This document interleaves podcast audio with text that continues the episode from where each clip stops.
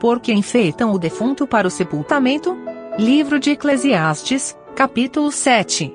Comentário de Mário Persona.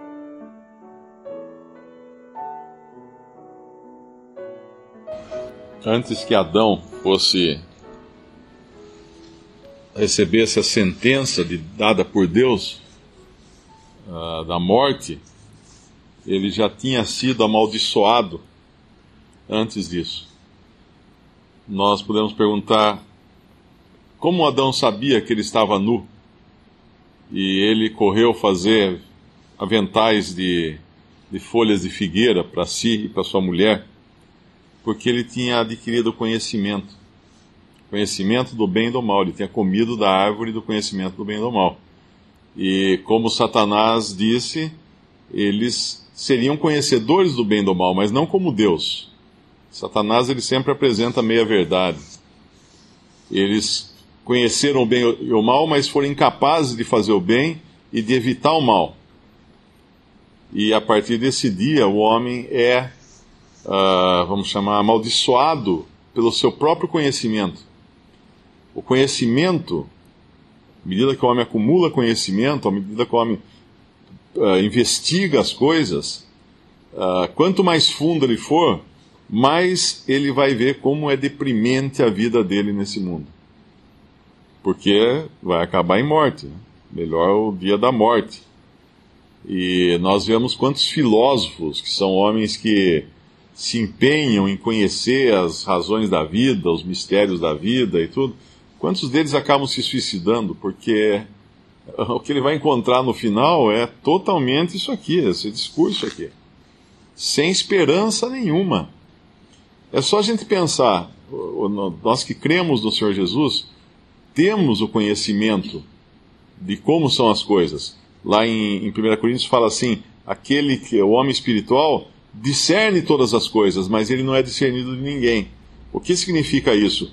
que o homem espiritual, ele entende porque o mundo é assim, as pessoas são assim, o destino do mundo, porque as pessoas fazem o que elas fazem. E entende isso, mas sem esperança.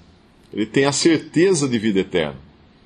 Então imagina a gente tendo todo esse conhecimento da ruína que o pecado trouxe ao mundo, da, do, do, do lago de fogo que espera pelo pecador depois da morte, o homem está determinado a morrer uma vez, depois disso o juízo. Imagina viver com todo esse conhecimento, mas sem Cristo.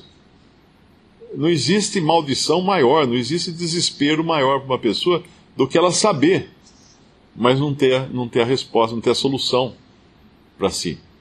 E assim é esse estado aqui que o. Esse é um homem que está investigando, esse é um homem que está adquirindo conhecimento de todas as coisas, e a conclusão que ele chega é que nada vale a pena. Ele chega à conclusão que está tudo perdido, que é melhor morrer então, melhor morrer do que nascer. Ele fala no versículo 7. Agora, para um crente em Cristo, não é assim. Paulo falava que, que uh, tanto na vida como na morte, ele, ele preferia estar com Cristo porque era muito melhor, mas porque ele tinha Cristo. Não era uma, não era uma reação desesperada diante da morte, diante da certeza da morte, da finitude da vida. Não, ele sabia que a morte é serva do crente, porque ela nos leva a Cristo, nos, nos permite sair daqui. Mas essa é, não é no, no, mesmo estado do incrédulo, que para ele a morte é um terror, ele procura não pensar. Então, da mesma forma que a pessoa vai maquiar os mortos, e nos países mais envolvidos isso é muito é muito comum, né? O morto ter, recebe uma dose de maquiagem que às vezes fica um artista de cinema naquele caixão ali. É só massa, pasta que vai passando, peruca, põe uma peruca, tinge o cabelo, deixa maravilhoso o morto, enche de flor, faz tudo bonito. Parece que a coisa tá linda ali, né? Porque tem que mascarar a morte. Não pode deixar aparecer a morte. Ela, ela tá aí, ela existe, mas tem que mascarar. E da mesma forma, os vivos, o que eles fazem? eles vivem como aquele homem louco que Deus fala para ele: amanhã te pedirão tua alma. Ele fala: ah, vou fazer mais celeiros, eu vou construir mais celeiros. E é interessante, às vezes a gente vê notícias, né, homens milionários, bilionários, estão aí com 90 anos de idade e estão com planos. Não, eu vou comprar ações, não sei quem. Então, você olha para ele e fala, meu amigo, acabou a sua, o seu ticket aí, acabou. Não vai dar mais uma volta com isso aí. Acabou, acabou a festa. Tem que pensar naquilo que realmente importa, que é, é na, na, eternidade que, que se abre para o homem. Então, o, conhecimento, que aqui ele fala no versículo 25, eu tornei a voltar-me e determinei meu coração saber e inquirir e buscar a sabedoria e a razão, e conhecer a loucura da impiedade e doidice dos desvarios. Ele vai fundo no conhecimento. E o que, que ele acha lá no fim? Ele acha que não nada vale a pena. Porque é só nesse é só a isso que leva o conhecimento. Mas Satanás, obviamente, vai, vai tentar enganar os homens. Uh, quem, quem já passou pelas religiões uh, esotéricas, né, pelas filosofias esotéricas, sabe que a história do Éden ela é totalmente invertida.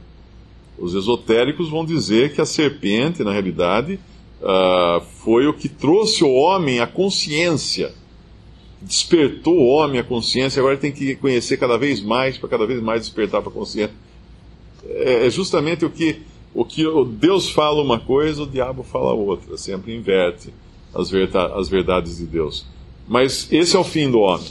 Eclesiastes é, é um livro lamentável, né? A gente tem o livro de Lamentações, mas que é outro caráter, mas Eclesiastes é um livro lamentável, porque a gente vê onde o homem chega quando ele investiga essa vida.